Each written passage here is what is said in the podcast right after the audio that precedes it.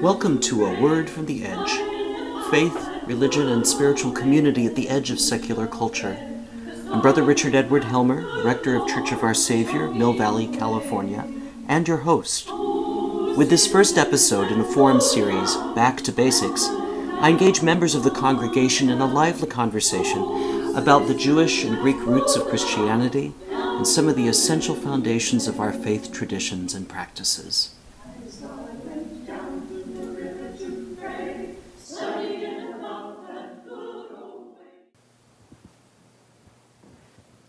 So, good morning again. I um, sort of piecing things together here, so bear with me. Um, we are going to uh, have this up as a podcast, so if you can make sure you have the microphone before you ask a question or have a comment. If you want it recorded, if you don't want it recorded, don't pick up the microphone. Um, and if you edit it out later, just see me afterwards. All right? Yeah. Um, before we talk about Jesus, I thought, I didn't do this. Um, one of the kids did. But sometimes it's fun to see what kids are doodling because you know what's going on in their minds. Here's the church, wonderful, a dog, a cat. We love our pets in Mill Valley. But look at this the clock. Tick tock, tick tock, right? Is one of the things we, we get in minds of scarcity about all the time is time itself, right? So this is kind of an insight into what's going on in our, in our neck of the woods, right? Um, I wanted to start today um, by actually asking you for questions that you want answered as we go through this forums. Um, Bill, could you pass out that sheet that's right next to you? Um, I've put together a little bit of a syllabus which takes us to the end of Lent, but this is very much a shot in the dark, so it's, uh, it's very fungible at this point, changeable. And uh, so we may restructure it based on your feedback and what you want to talk about and what you want to hear over uh, the next several weeks. So we're going to start there. All right?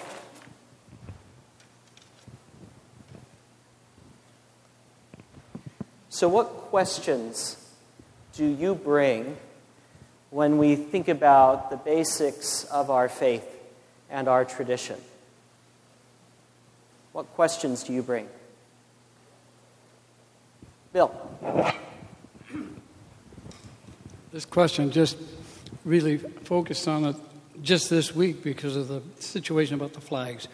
And it has to do with the disparity between being a patriot and being a Christian. And I looked into it, and there's a lot of controversy about uh, things are quite different in your belief system if you're a national patriot with a flag on one side of the church or a, a true Christian uh, on the other hand. And uh, I was arguing with somebody this morning at breakfast about it. I couldn't really come up with the right words uh, to even understand the difference because there's a difference. So that's my question. Great. I'm pondering that one. Great. And for those of you who weren't in on the conversation, we had a little bit of email conversation this week about the position of the flags in our worship space um, and whether we could move them, whether we ought to move them, whether we might move them. Um, we're also talking about um, putting in some kind of memorial prayer station for those who've served the, the country and um, in the cause of freedom. And what does it mean to have a nationalist symbol in the house of prayer that, as our tradition says, is a house of prayer for all people, right? Yep. One of the Catholic bishop arguments was that there shouldn't be a, a, an American flag in the church at all. Right. And that was very controversial. Right. And there's, there's um, actually some history to this. Um, my liturgics professor at CDSP used to say there was a way in, during, during the Great Wars that the flags were marched in procession um, during church because it was at a time of great nationalism. And there's a way that the flags were marched into church, but they were never marched out again. And so we have this as an additional element now in our worship space. And what does that mean? What does that not mean? So, you know, those are really tricky questions, actually, to answer. Um, because as I've been speaking with members of the congregation, you know, as someone put it to me, that flag reminds me of the freedom we have to worship. Okay? Whereas other people see it as a highly nationalistic symbol, and, you know, Christianity is not a nationalistic faith. Even though, as if we look at the history, and we'll probably have some opportunity to talk about this, it has been co opted to be a nationalistic faith in many periods, not least of which um, at the time of our inception in the English Reformation. There was a way that Christianity was nationalized under Henry VIII and his successors, where it hadn't been before. And so we have, we have a deep inheritance of that legacy. And what does that mean, and what does that not mean? So that's a great question. Thank you. Who else has a question they want addressed as we have these series of conversations? Joan, you take the mic?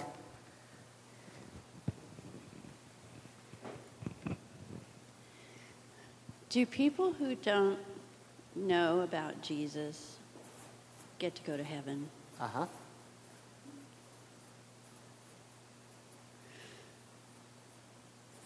Do people who don't necessarily believe in their heart and hearts about heaven and resurrection, do they get to go to heaven? Good. That's a very old question. Yeah. And there are many different answers to that, right?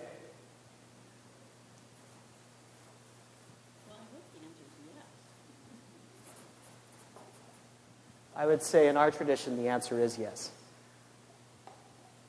But it hasn't always been the case. Well, you know, there, Christianity, right? all these missionaries went out because they thought they had to save people, and they created havoc and wrecked communities, and and all in the name of getting people to heaven. Mm-hmm. And the wars we've had. So we'll have some time to talk about missionary activity and its history, both good and bad. Yeah. Great. Other questions? David, Joan, can you pass the microphone along?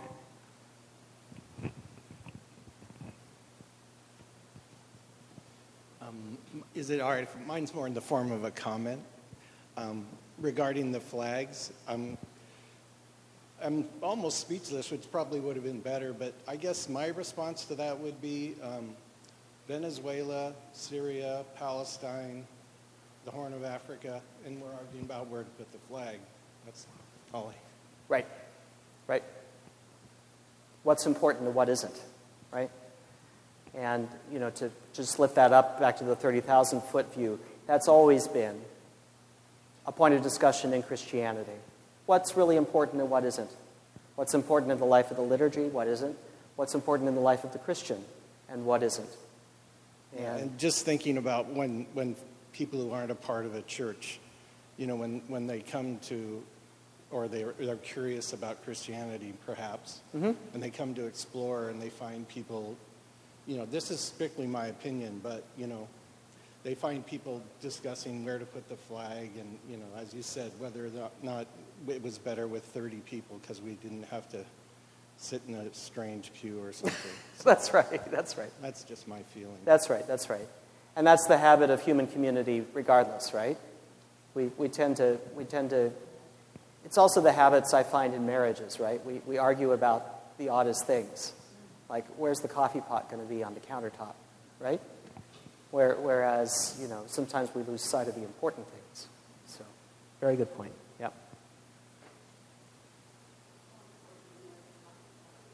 What's more important than where the coffee pot goes? Depends what time of day it is. Who else has a question that they want asked or answered? Yeah.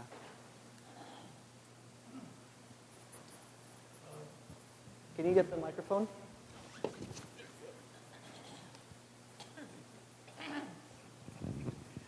Um, should we speak out politically as Christians when we have concerns? Uh huh.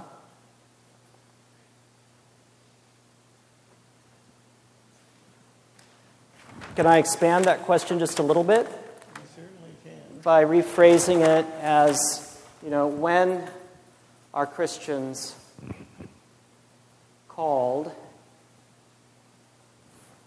to engage the world of politics? Right? Is that fair, Scott? Very fair. Okay. Uh,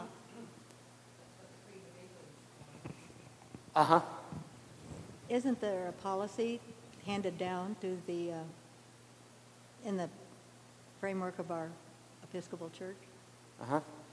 So, when does the church, about bringing up political things within the, right, when does the church take political positions? And maybe it's not just when, but how, right? Yeah.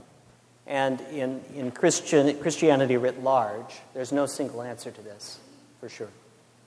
There are lots of ways this is happening. but I thought that we did have it in our, spelled out in Yeah. our, um, We'll talk about that when we talk about the founding of the Episcopal Church, for sure. And we do have ways we do this. But when and how is something that we're always, always, always, always debating.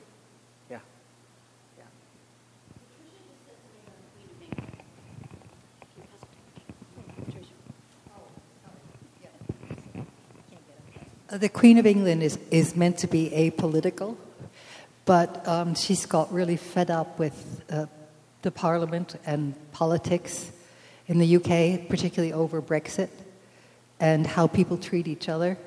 And so um, she did speak up and sort of gave a Christian approach to how people should respect each other. Um, it was pretty pointed. And what's interesting about her role in the English system is that she is also she is also the governor of the church, right? She appoints she appoints the highest officers of the church. And so that's an interesting interesting place that she holds. We don't have that here, but it is it is a unique position for, for the Queen of England. Yeah. Yeah, a couple of questions that will probably produce opinions, but certainly no way we're ever going to come up with a true answer. One of them is, is what is our concept of life after death? What do we expect heaven to be like? Um, actually, that's the question.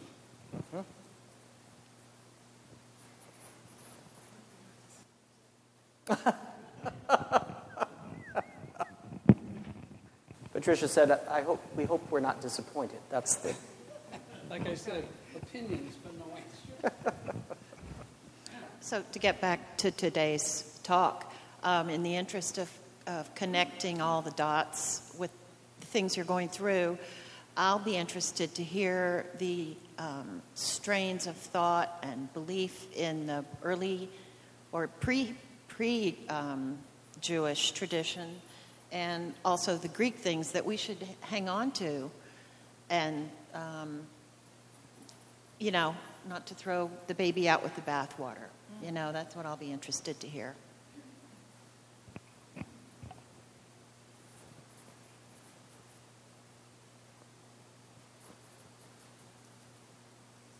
yeah, this is a big subject, and, and parts of it lie outside of my area of expertise, so I will do the best I can.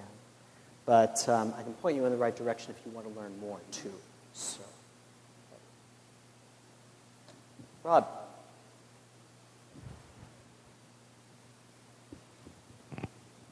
The other thing that struck me with the convergence of the Greek and the Jewish traditions is where, how would you describe Scripture? Um, the Word of God, the Word of God interpreted through the voice of prophets. Um, is it to be considered a perfect text, an immutable text? Um, That's a great question. And it's one of the classical questions of Christianity. And different traditions answer it in different ways. And we actually, in the Anglican tradition, have a pretty clear answer to that. So we'll get to that as, as part of our um, discussion. It's a, it's a great question. David?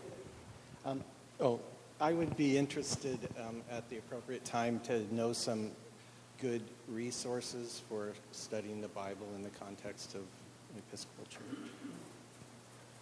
Resources for studying the Bible. Great. In the Episcopal tradition. I will come back next time with some suggestions, precisely that point. It's a great question. This gives us lots to work on. More questions? Fran. When we say the Nicene Creed, I have to grind my teeth a little sometimes every Uh-huh. time we say Lord and Father. Uh huh. And can you help me with that? Well, we'll talk about where that language comes from, right? Um, and we'll talk a little bit about how that was understood in the fourth century. And certainly it has different connotations to us now. And in fact, that kind of language, that kind of patriarchal language, is something we're wrestling with right now in the Episcopal Church as we talk about where we're going next with the Book of Common Prayer. Um, and um, I could be very specific about that. Our last General Convention, we just adopted for trial use an expanded, we call it an expanded language version of our three, three of our four primary Eucharistic prayers in the Book of Common Prayer. So it's language that expands the metaphors for God and um, moves away from strictly patriarchal language to talk about God and Christ.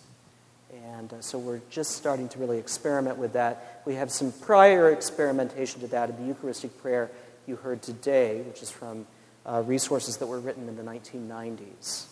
And um, for instance, it talks about uh, uh, God birthing creation out of the womb, the waters bursting forth from the womb, which is actually a biblical image, but a lesser known one. So there's this kind of maternal image in that, in that moment of God. And it steers clear of some of the more patriarchal language we have in our older prayers. So. A little bit like Matthew Fox, right? Matthew Fox has really been working on this since, I think, the 1980s, right? And, and really trying to expand um, our metaphorical universe to talk about God. But he's not doing that in a vacuum. In other words, he's not doing that outside of the tradition. He's actually remining the tradition for these images that are there, going all the way back to Genesis, actually. So, uh, just one minute. Charlie? I'm wondering about um, the Word of God, in that today we heard about a cherubim, I guess, with six wings. So, to what uh, degree must we accept the supernatural Mhm. in um, accepting our Christian faith? Right?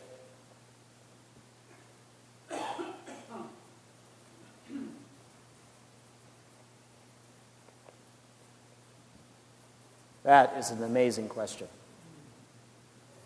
Okay?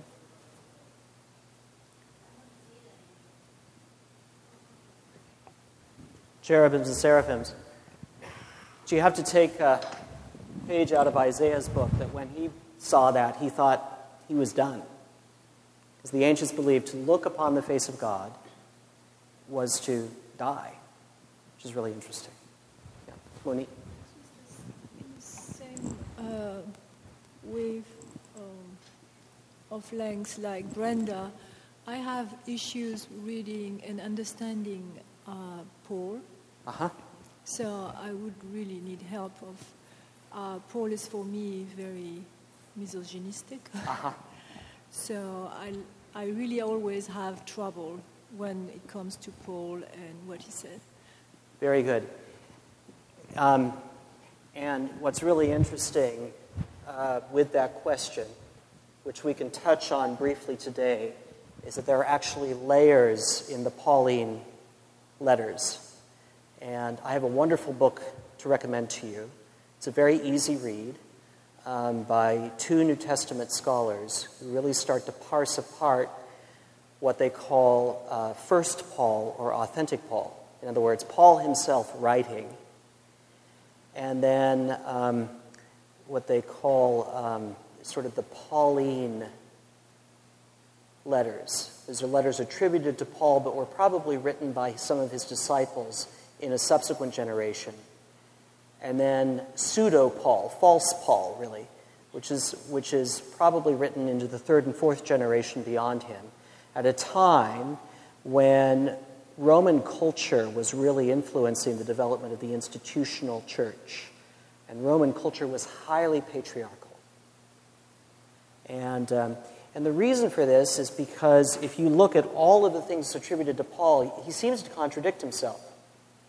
You know, in, in some of his early letters, he's honoring and respecting women and their place in Christian community.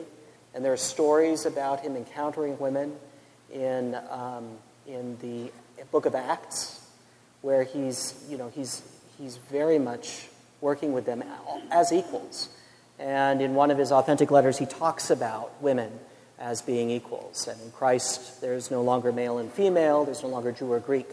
But then you find other things attributed to Paul which say women should not speak in worship, women should only have their heads covered in worship, women should be mindful of their husbands. You know, I'm paraphrasing, but you get you know the drift, right? The things that really rankle us in an age where, where women are equal citizens. So I've got a great text for you on that, and we'll touch base briefly on that when we talk about how to look at the New Testament, the Christian writings. Is this enough to get started? Okay. I won't call this exhaustive, I promise. So if you have other questions that arise, particularly in the course of conversation, just raise your hand, speak up, don't hesitate. This is meant to be as much dialogue as anything. Okay? So I, I want to take 10 or 15 minutes just to go over a few things I wanted to say about the early strands of the tradition, and then we'll have opportunity for more conversation um, stemming from what I share with you today and, and things you may bring um, that you're aware of. This is just for fun. This is uh, a slide I put together um, actually almost 10 years ago, but it's different images of Jesus coming out of very different eras of the church, very different parts of the church. Um, this may be a familiar image to you all. This is, this is a, um, an enhancement of the image that, that is uh, supposedly burned into the Shroud of Turin. Um, I say supposedly, if you've, if you've seen the scholarly research on that, the Shroud of Turin was, was probably made sometime when, Jerry? 13th century. Um, but it is, it is such a hot spot for people who wish to go and pray and feel that they've grown close to Christ. It's, it's hard to overcome the myths and legends that have grown up around it, but this is, this is an enhancement of that image. Um, this is from something close to my heart. This is a Japanese image of the Madonna and Child, just to give you an idea. Uh, this is a very common image you'll find on the walls of American homes. Yeah? Um, uh, particularly in the Midwest, where I grew up, and in the South. Uh, this, this oil painting of Jesus, Jesus very much as a Northern European or even a European American with his long hair and his beard. Okay? Um, this is, a, this is a, a, beautiful image of Jesus laughing. I can't remember who the, uh, the painter is, but this is, this is fairly contemporary. This is, um, this is an image from Indigenous American um, iconographer. Okay? Um, I believe this is the statue that is over, is it Rio? Rio de Janeiro? Yep. Um, and this is a mosaic um, which comes out of the Greek tradition. I think going back probably 6th or 7th century. This is an image of um, Jesus' baptism. And I think this image is found, if memory serves, in some of the catacombs beneath Rome. Probably dates back to the fourth century. Okay? So Jesus has been interpreted in various different cultures in different ways. And he often picks up um, both, both the, the um, both the look of the people of that culture, if you will, and also many of the cultural elements, including clothing and expression. This, incidentally, is a reconstruction I don't know if any of you saw um, the episode on PBS, I believe it was Nova, about what Jesus may have looked like. This is a reconstruction that is based on um, the remains of a first century person uh, found in the Holy Land. And um, it was done through uh, the same analysis the forensic investigators use to reconstruct bodies. And so we have the image of a man who is stocky, probably round faced, round skinned, maybe with a short beard, maybe not, certainly not with long hair, which at least in the first century would have been considered way too effeminate for, for a, uh, a, faithful Jew of the time. And um, the flattened nose, right? Not the Western or Northern European nose, for instance. So, just things to think about.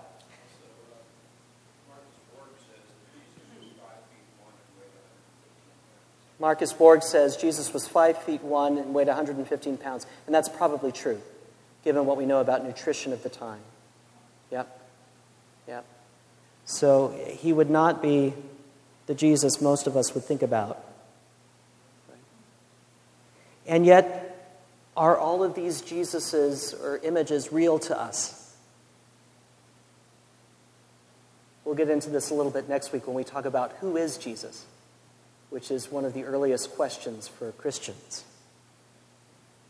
But I just want to start, you know, sort of, sort of at the trunk, if you will, of the tree. We know and recognize Jesus as the central figure of our faith. His name is a Jewish name derived from Joshua, or in Hebrew, Yeshua, which literally means one who saves. He was not uniquely named in the first century. There were Lots of guys running around named Jesus in the first century. Okay? What we have a sense of from the very basis of our tradition and uh, the earliest texts is that he was a Galilean Jew raised in Nazareth. And at some point in his adult life, he began to confront both the Jewish religious authorities of his day and also the Roman occupation. And he seemed to speak most ably to the peasants, his compatriots, people who were living at the margins of society trying to eke out a living. They were mostly an agrarian people, uh, living in small towns and in the country in Galilee and then further south. He also clearly spoke to fishermen and other people who were sort of on the margins of his society. One of the interesting things is that we also know now that in the Galilean area, around the Sea of Galilee, there was a lot of trade going on. So there was a lot of cross fertilization, if you will, of ideas, and um, also um, a lot of encounters with different cultures. And the lingua franca of the time was not Hebrew. Jesus probably would have spoken up in the household speaking Aramaic, which was a street Hebrew. Um, but the lingua franca of the time wasn't Latin either. Sorry, Mel, if you've seen Mel Gibson's Passion of the Christ. It was probably Koine Greek, kind of a street Greek. And that was because of the influence of the empire that had been put together under Alexander the Great a few centuries prior, had spread Greek language and culture throughout the Mediterranean.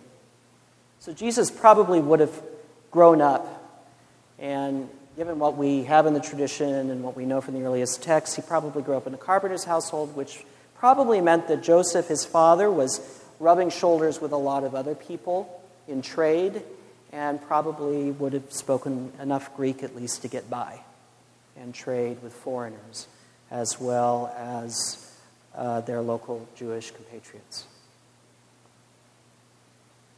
We know that from rabbinical research, that is, research done by Jewish scholars, that the Judaism that Jesus grew up with was probably fairly conservative for his time which meant it was deeply rooted in the Torah, first five books of the Bible, as we call it now, and in those early teachings about what we eat, how we comport ourselves, and who God is.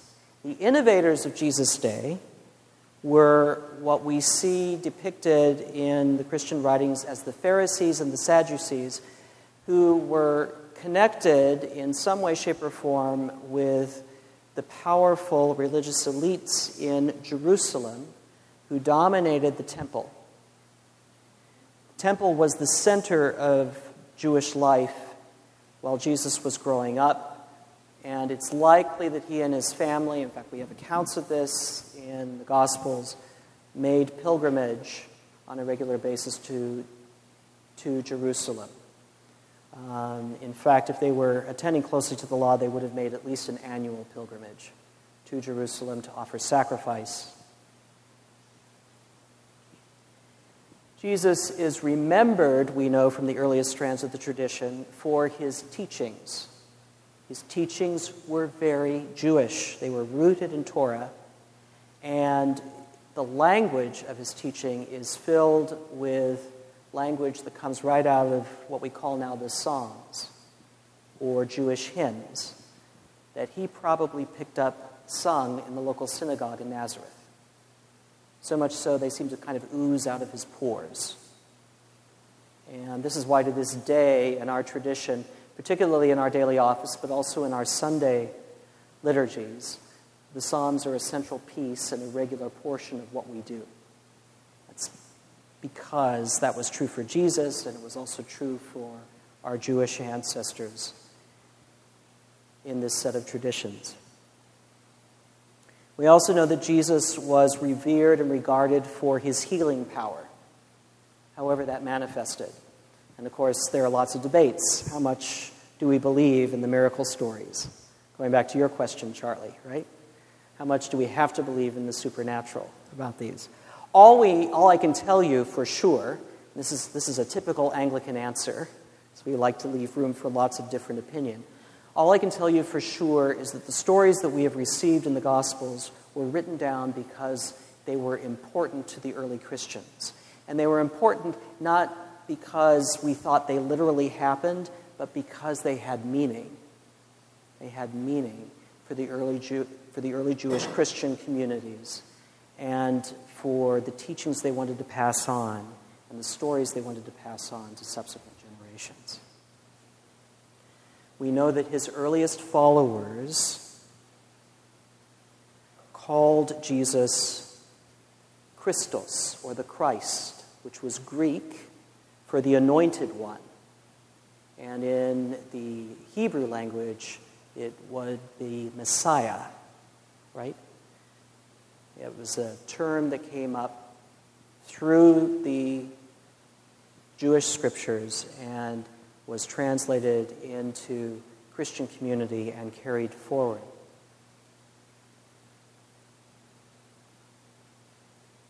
Finally, we know from very early on his first followers witnessed Jesus' crucifixion at the hand of the Roman authorities in Jerusalem. And with some extra biblical historical sources, we can pretty much pinpoint that to, to somewhere in the fourth decade of the first century. Jesus was crucified, and that his first followers believed that somehow he had risen from the dead. And that there was an Easter experience that they found so transformative that his followers, who were at great risk to their own lives, were out on the streets proclaiming that he was the Messiah, even after that event. And that his first followers really had two things that were fundamental to say, and we still say them to this day.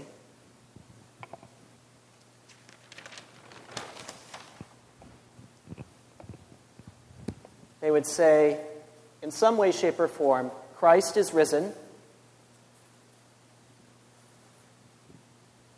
and Jesus is Lord. Okay? Which said all kinds of different things in different contexts. In the Jewish context, this said that Jesus is somehow equated with Yahweh, God. In the Roman context, this would say, Jesus is Lord, so the emperor is not. That's the sort of language that could get you killed. In sort of the ordinary, everyday context, it would say, This is my paterfamilias. Jesus is my patriarch, which radically undid the traditional structures of the first century Roman household. And so you see all kinds of wild things starting to happen. You see young women breaking off their engagements because they're baptized. You see entire families being baptized and turning over the order of their households because their slaves are baptized right next to them in Christian community. You see women actually moving into positions of authority in the early church, um, particularly free women in the Roman context, women who had means, many of them were widows, would open up their households and host the Christian community. And in some cases, even transform portions of their households into households of faith for the wider Christian community. And this is just, these are just small snippets of what we know about the early church. But if you, if you want to think about early Christians, go no further than these two statements. Does that make sense? So, what did early Christianity look like? Well, I've just touched on that a little bit, but the first thing that we need to know is that early Christians really thought very seriously and deeply. Oops. If we can get a handle on what he's trying to do here. All right, so it's not wanting to cooperate, but there we go um, early Christians were very focused on what they called the way, the way of Jesus. And the way was not just a set of teachings or beliefs, it was a way of being in the world. And it was a way of conversion. And sometimes that conversion was quite radical. We know in a number of early Christian communities, soldiers had to stop being soldiers, they had to set down the ways of violence. Um, tax collectors, we know, are heavily emphasized in the Gospels, and so we think probably one of the early questions was could people who were collecting taxes for the empire be faithful Christians? Probably different communities answered that differently. But the long and the short of it was in most Christian communities, there was a long period in which people who wanted to be Christian were taught in a separate room of the building where the Christian community would gather.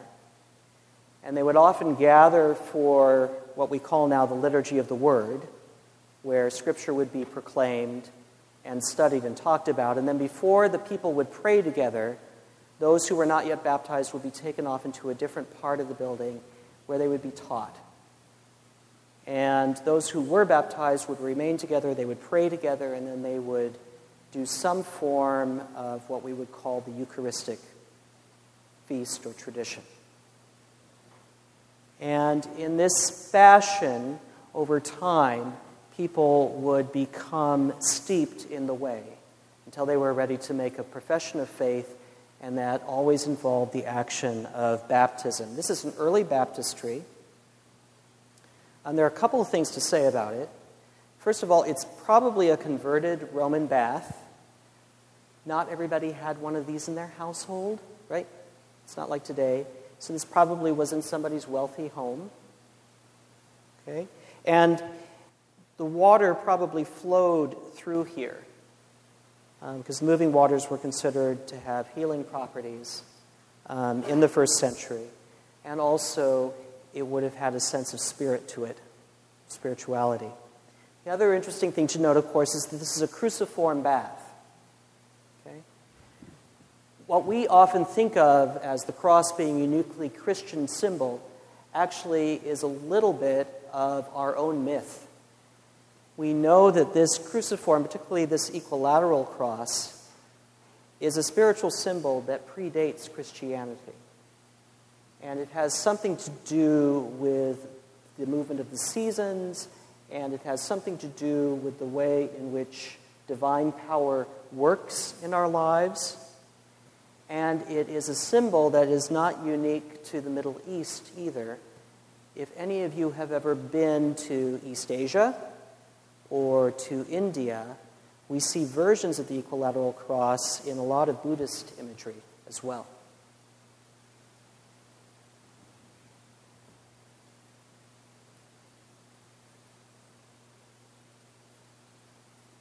Right?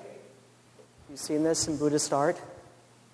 Now, unfortunately, this was co opted in the last century by uh, Nazi Germany, and it was reversed. And, you know, um, just as a brief aside, one of the brilliant things, and I don't mean that in a good way, about Adolf Hitler is that he understood symbolism and imagery very well. He was an artist. And so he had, a, he had a big hand to play in the reversal of this image and then angling it um, as a symbol of power. And he was digging very deep, actually, into spiritual traditions that went back to the East um, that used this symbol as a symbol of unfolding spiritual power in our lives. So it's unfortunate it got co opted by something as, as horrific as um, fascism in the middle of the 20th century. But this equilateral cross we find everywhere. We have a version of it um, in the Celtic cross up here. And that symbol actually originates with pre Christian traditions, pagan traditions. Um, if you look behind you at the baptistry, that symbol of the circle with the cross in it has a number of origins in both Greek culture and in pre Christian British culture. And um, in some forms, it's a symbol of the earth, symbol of the giver of life. So we know that the early Christians adopted this as a primary sense of spirituality. And what's interesting is that this image of four um, also seems to have made its way into the scriptural canon. And some um, people who study both the ancient church and ancient spirituality and contemporary spirituality talk about this may be why we have four gospels, um, because of this, this fourfold symbol. Anyway, this is as I said, a bath converted into a baptistry, and the, the newly baptized would probably strip to their skivvies, if not be just buck naked, and they would step down into the moving waters and be baptized into the faith. And then as they came out, they would be given a white robe, and they would be clothed in their baptismal garment, which would mark them as newborn, newborn in Christian community. And there was a radical sense in which they had left their old life behind and they had embraced a new life.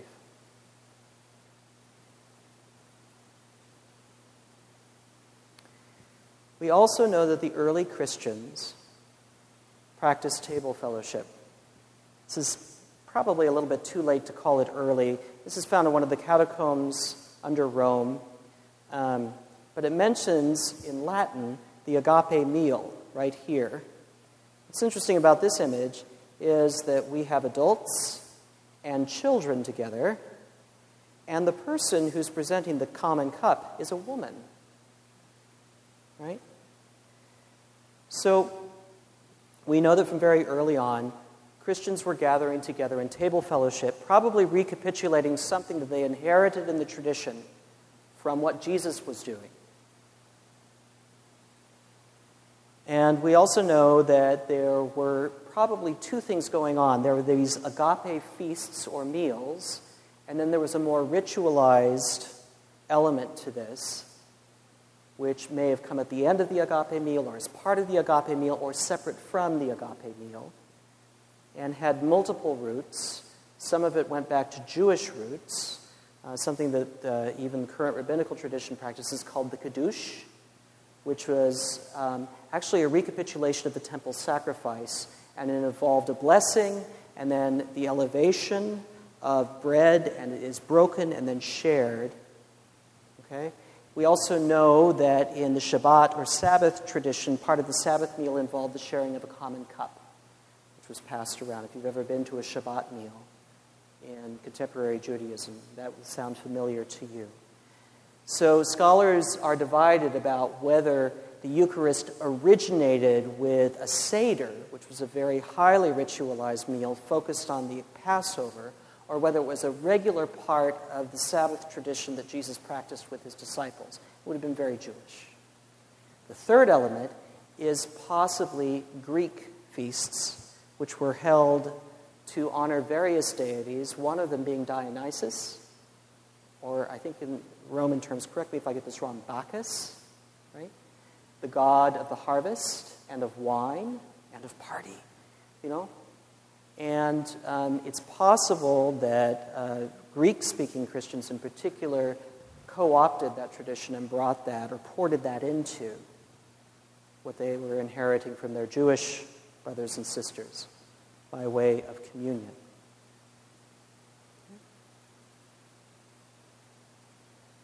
So that's enough to get us started about kind of the baselines of the tradition. What questions do you have to follow up at this point?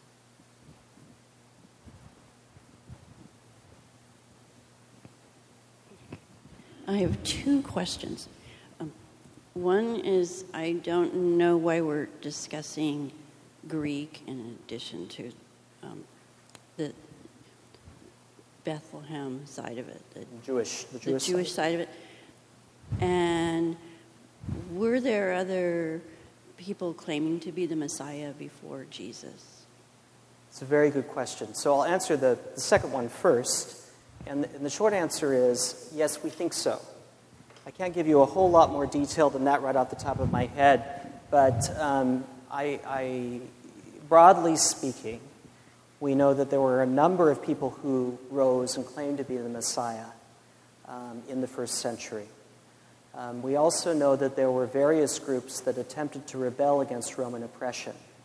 And towards the end of the first century, then, there were, there were actually full blooded Jewish uprisings against the Roman occupation of uh, what we now call the Holy Land, to the point that the Romans finally gave up. They finally gave up. And they said, We're done with you. And they destroyed the temple, they killed the temple priesthood, and um, they basically left Jerusalem in rubble. And uh, this happened around 70 AD. And what some scholars say is that that was such a radical moment in the life of ancient Judaism that um, that that becomes the most important sort of turning point in the development of not only rabbinical Judaism but early Christianity.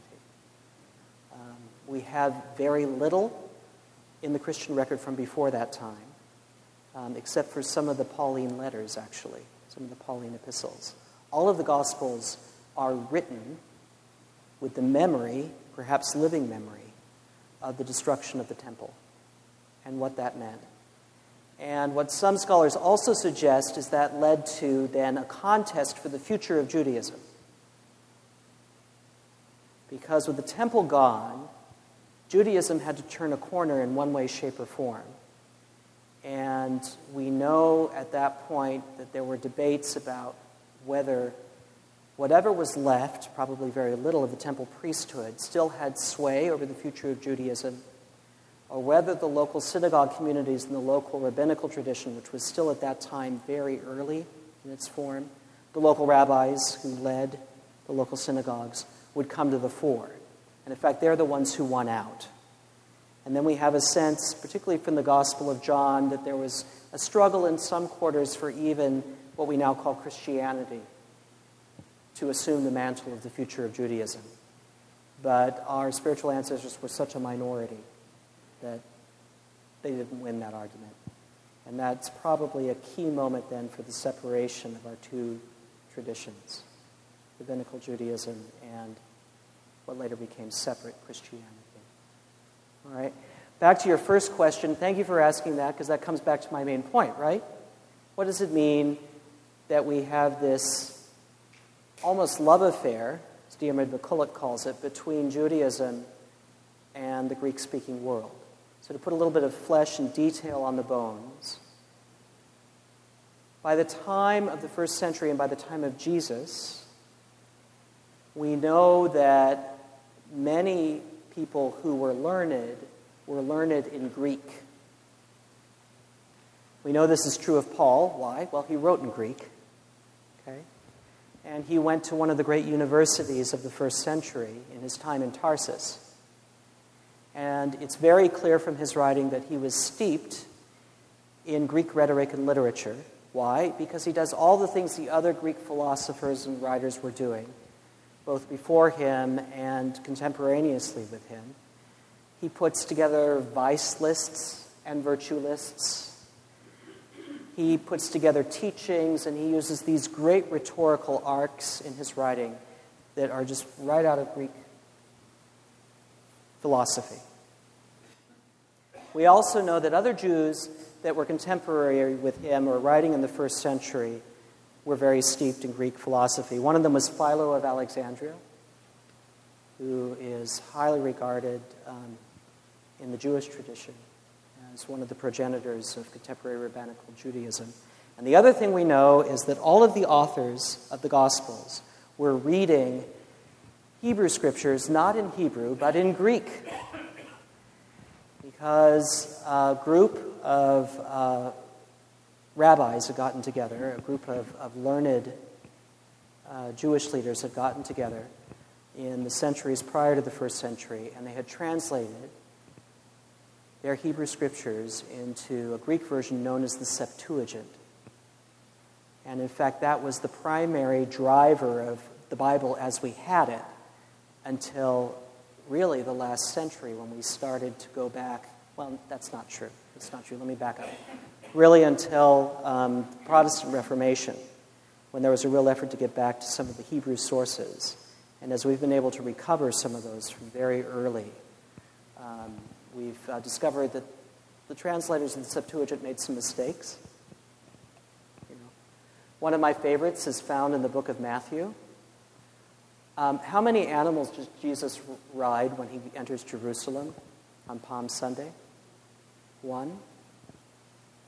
Some of you remember that in the book of Matthew, he seems to be riding two. Matthew has him riding on an adult donkey, and then there's a colt with them. And that has to do with a mistranslation in the Septuagint of a passage of Zechariah.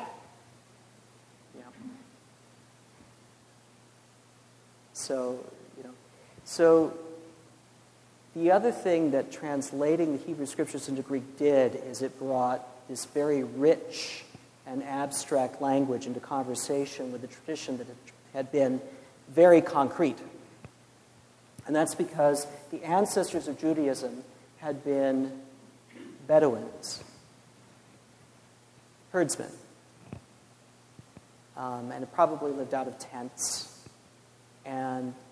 So their language was very concrete, very earthy.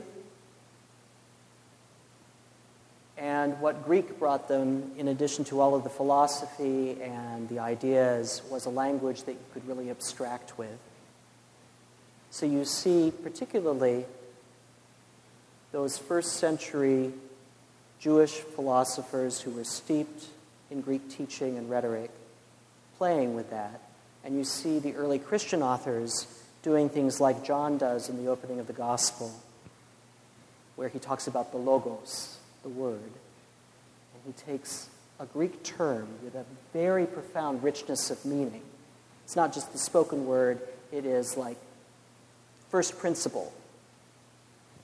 It is like the, the sort of uh, creative spark, if you will, and uses it in a way that is both Jewish and puts out an olive branch then to the Greeks. And the other thing that's going on, which is very concrete, is when Paul is out roaming the Roman Empire and making his awnings, that's what tent making means, by the way, in Scripture, awnings for businesses, and spending time in Corinth, Philippi, and other parts of the Mediterranean. He is talking, probably in Greek, to Gentiles who are gathered around the edges of the local synagogue. And they were called God-fearers.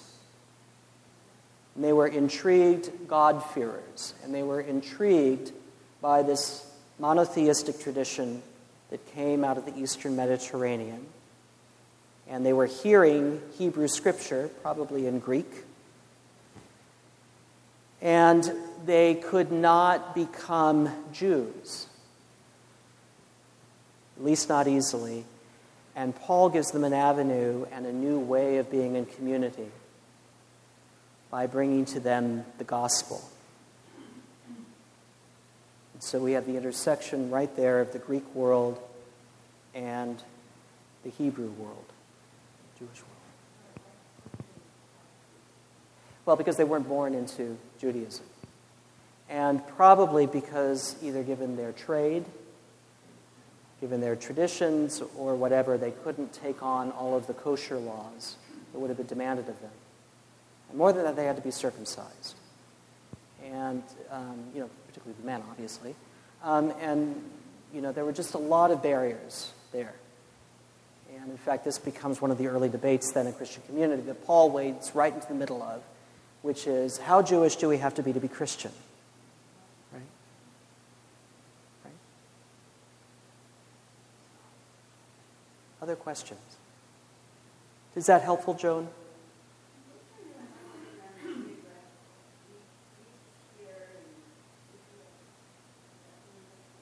Right. Well, so Greek culture and language was spread by Alexander the Great. What century was that, Jerry?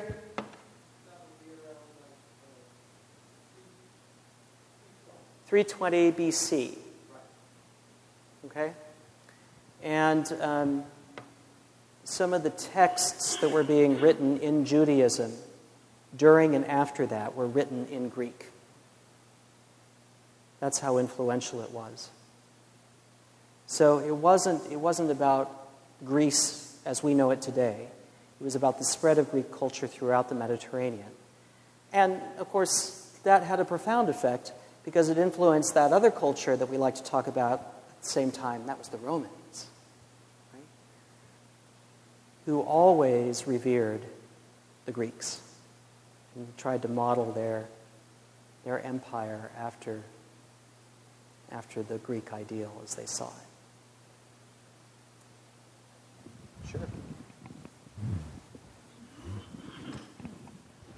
Would there have been any intersection between like Platonic thought, like the idea of ideals, and the the um, Jewish philosophy? How would that have? Short answer is yes. Yeah. Um, and, and I'm, I haven't studied that extensively enough to really go into any detail, except to say that Platonic thought and also Aristotelian thought becomes highly influential not only for Christians as we get into the second, third, and fourth centuries, but also early rabbinical Judaism. You know, if you think about if you think about our two traditions, if we talk about two traditions, it's probably more than that. But if you can think about them as siblings growing up out of this common root in the first century, you start to get the picture, and both are heavily influenced by Greek philosophy. And um, that goes into everything. It goes into theology, it goes into how we structure and how we read texts, and it goes into how we structure our communities and what are sort of our ideals around the human condition. And it also gives us some profound headaches, which we'll talk about next week. Yeah. I think we have to stop for today. Is this uh, helpful to get you started? Yeah. Um, I, I, just, just for fun, I encourage you um, to get a hold of the Episcopal Handbook, the revised edition. It's a nice little primer on why we practice what we practice in the Episcopal Church. It's put out by Church Publishing. You can also get it for your Kindle. You can get it through um, Apple iBooks. And if you'd like a copy, or if you'd like me to order a copy for you, just let me know. I'll take orders. The Episcopal Handbook. The Episcopal Handbook. Okay. Thank you all very much. Yeah.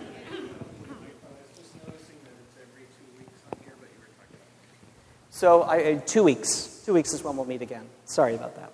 Yep. Okay. Thank you all for being here today.